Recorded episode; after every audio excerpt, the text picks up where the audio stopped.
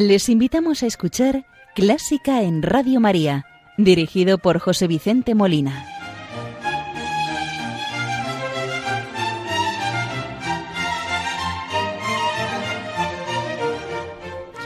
Muy buenas noches, queridos oyentes de Radio María. Los saluda José Vicente Molina, quien los va a acompañar en el programa de hoy.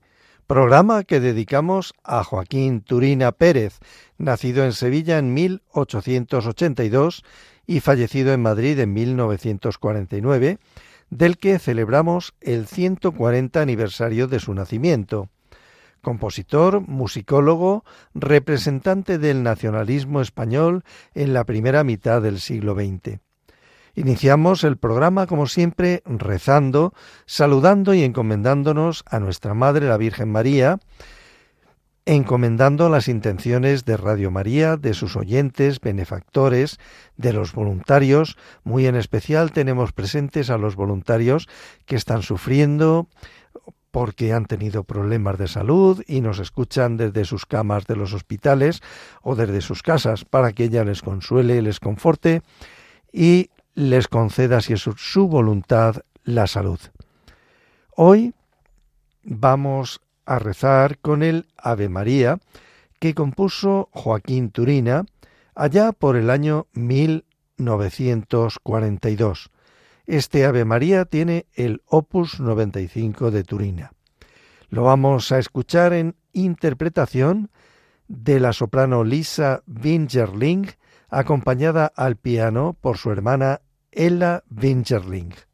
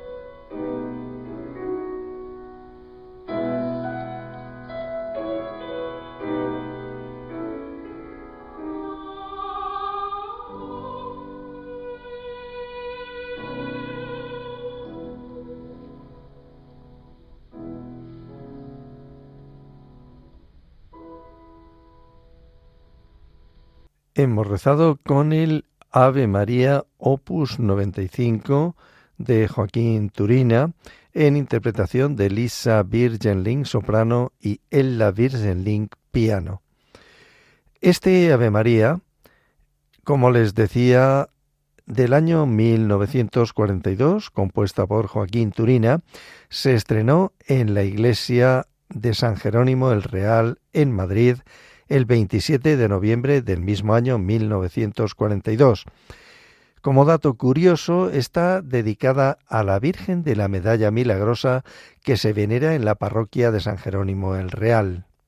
Es una Ave María de marcado sentido místico, gran belleza y al mismo tiempo una magnífica sencillez de esta pequeña obra de música sacra.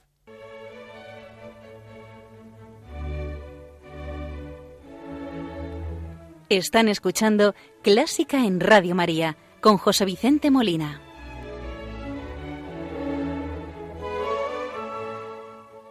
Joaquín Turina Pérez nació en Sevilla el 9 de diciembre de 1882 en el seno de una familia unida y feliz, rodeado de un ambiente artístico que influyó favorablemente en el espíritu del futuro músico. Joaquín, su padre, fue un destacado pintor de la escuela sevillana. Concepción, su madre, siempre se dedicó a hacer grato el hogar. Siendo aún muy niño, apenas tenía cuatro años, le regalaron un acordeón con el que adquirió la reputación de niño prodigio al acompañar al coro de niñas del Colegio del Santo Ángel, centro en el que el niño músico Turina recibió las primeras lecciones de solfeo. Estudia piano con don Enrique Rodríguez. En 1894, a los 12 años, inicia los estudios de armonía y contrapunto con Evaristo García Torres, quien, según afirmaba Turina, era un viejecito tan bueno como sabio. Obtuvo un gran prestigio en Sevilla, donde eran frecuentes sus conciertos de piano. A partir de ahí comienza seriamente la creación de varias obras de piano para conjuntos de cámara y algunas otras de carácter religioso, bien para voces, orquesta o teclado, entre las que podemos destacar las coplas al Señor de la Pasión, que compuso para la Hermandad de la Pasión. Fue su primera obra orquestal. Él mismo la dirigió en el coro de la Iglesia del Salvador, donde se colocaba la orquesta integrada por una veintena de músicos. A los quince años escribe una ópera, La Sulamita, basada en un libro de Pedro Valgañón, que orquestó él mismo, aproximadamente entre 1901 y 1902.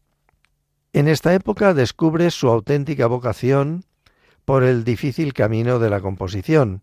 Su maestro, Don Evaristo, con toda humildad, le hace ver que el único medio de poder ampliar sus conocimientos en el complejo arte de la creación ha de encontrarse fuera de Sevilla, indicándole Madrid como primera, aunque no definitiva, etapa.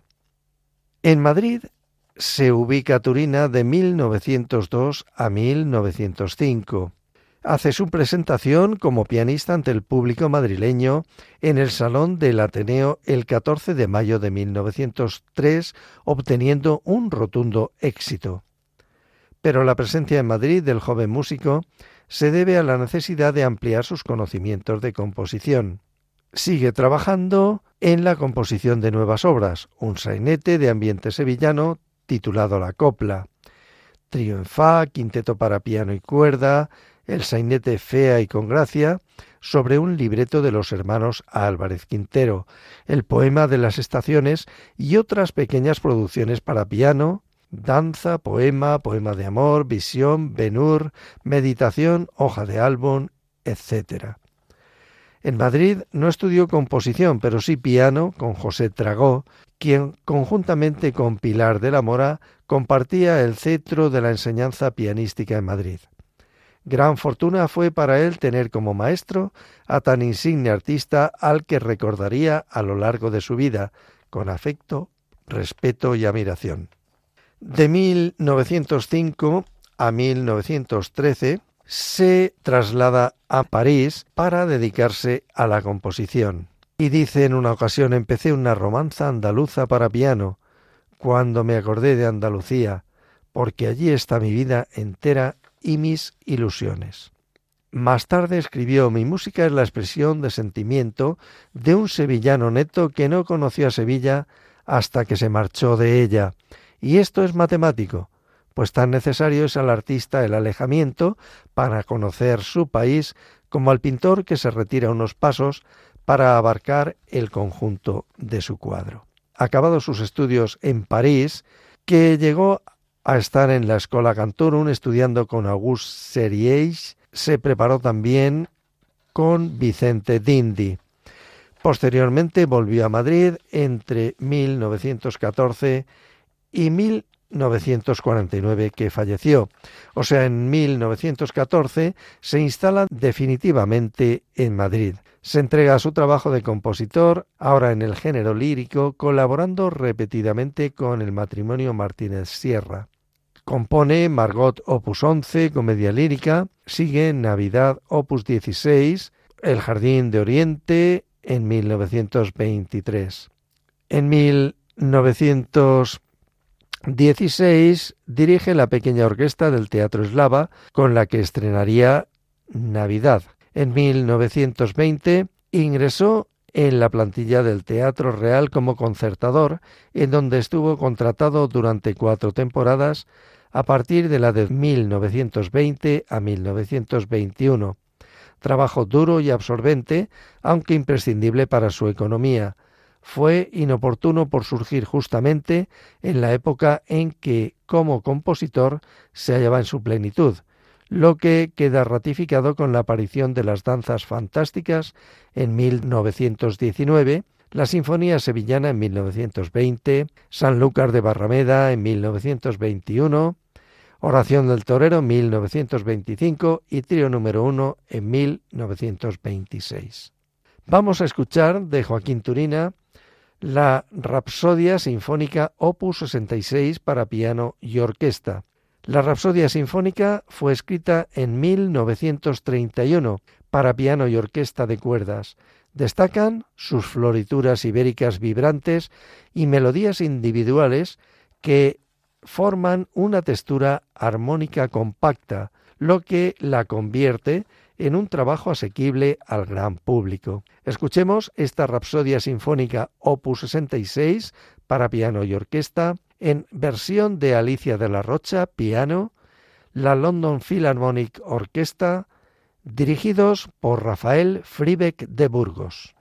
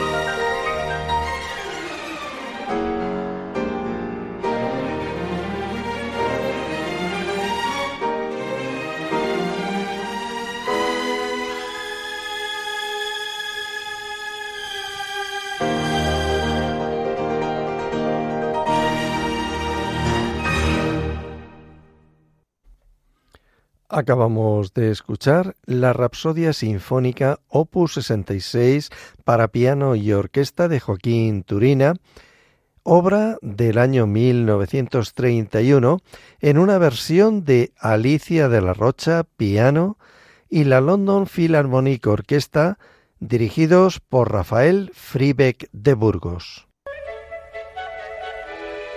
¿Te gusta la música clásica? Si tienes alguna sugerencia o quieres hacer una consulta, puedes escribirnos a clásica en Radio María 2 arroba. Y si quieres volver a escuchar este programa, puedes pedirlo llamando al teléfono del oyente 91 822 8010. También lo tendrás disponible en el podcast de Radio María, www.radiomaria.es.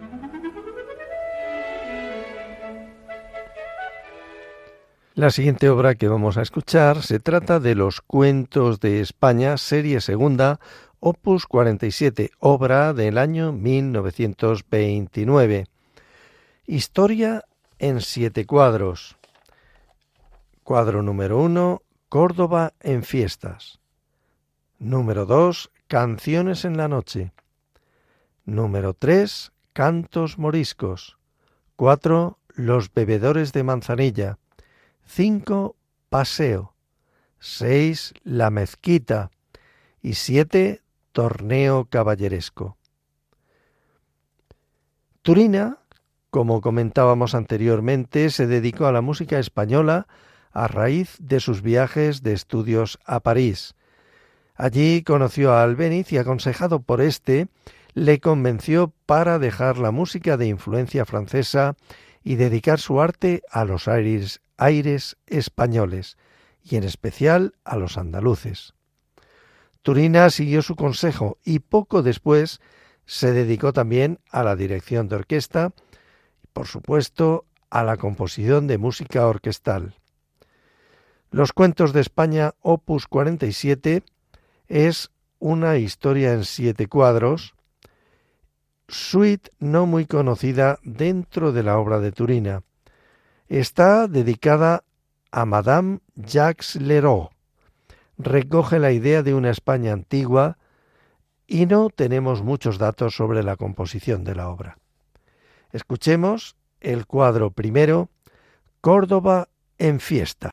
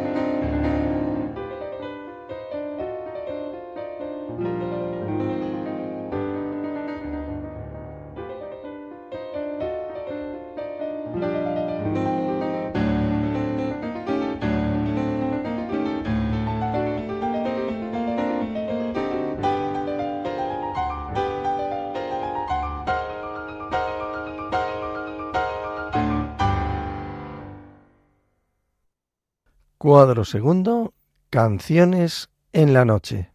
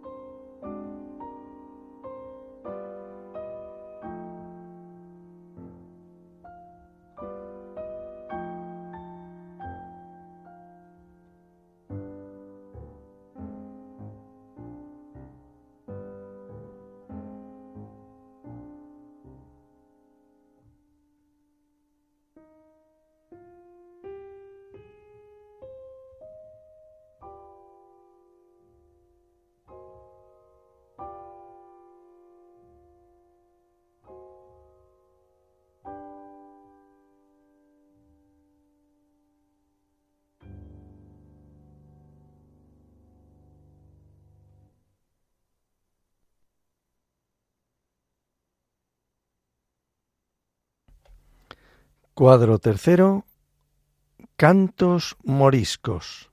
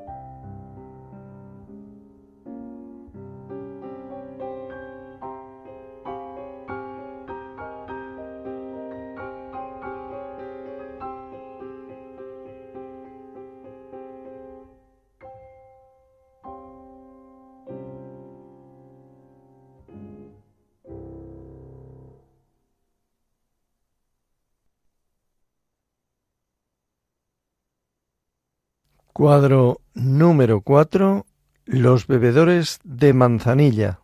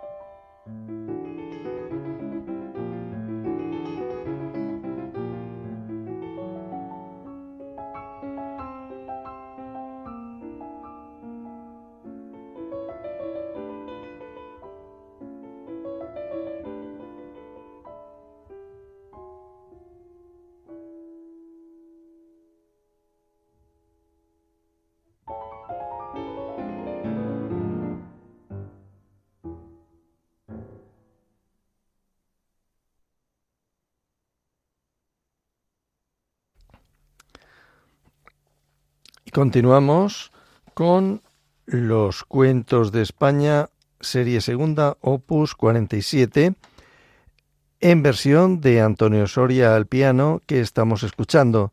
Cuentos de España de Joaquín Turina, del que vamos a escuchar ahora el quinto cuadro, Paseo.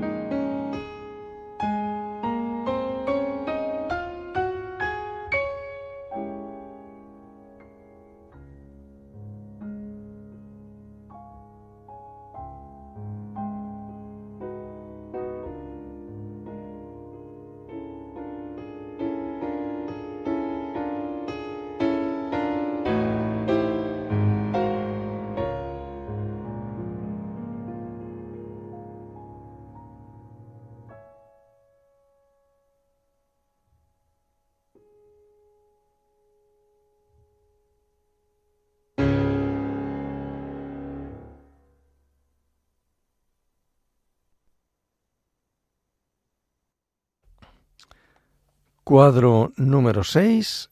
La mezquita.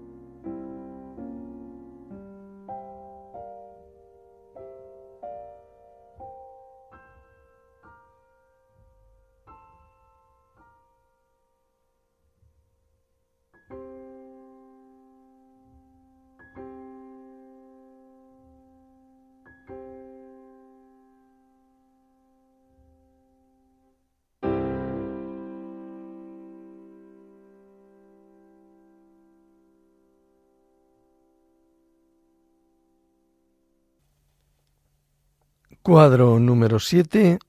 Torneo caballeresco.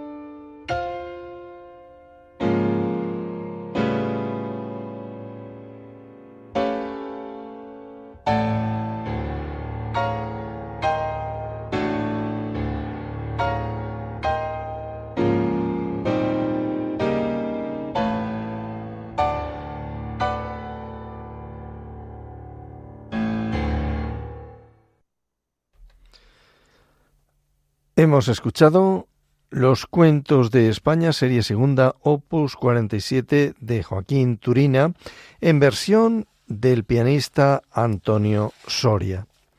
Para finalizar el programa vamos a escuchar La procesión del Rocío de Turina en versión de la Orquesta Sinfónica de Castilla y León, dirigida por Max Bragado.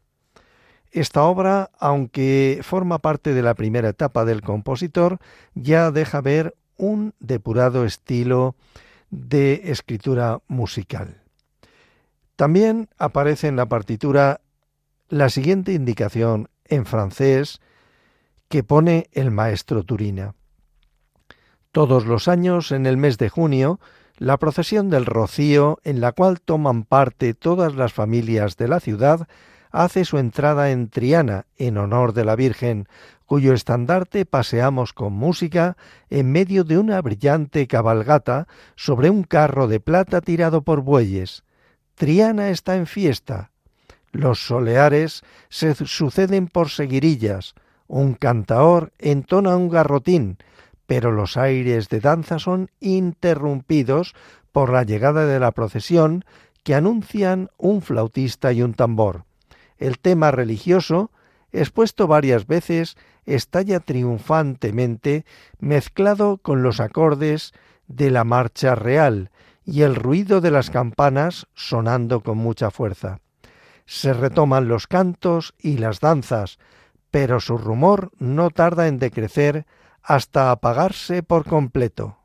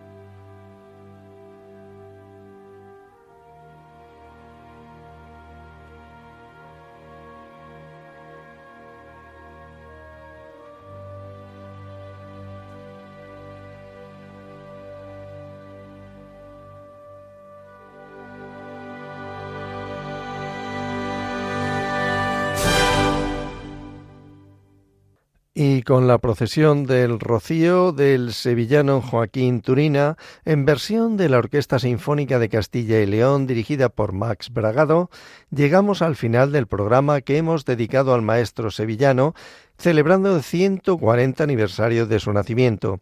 Les ha acompañado José Vicente Molina con el deseo que hayan podido disfrutar de la buena música. Estaremos de nuevo si Dios quiere, dentro de 15 días con ustedes. No se olviden. Muy buenas noches y que Dios los bendiga.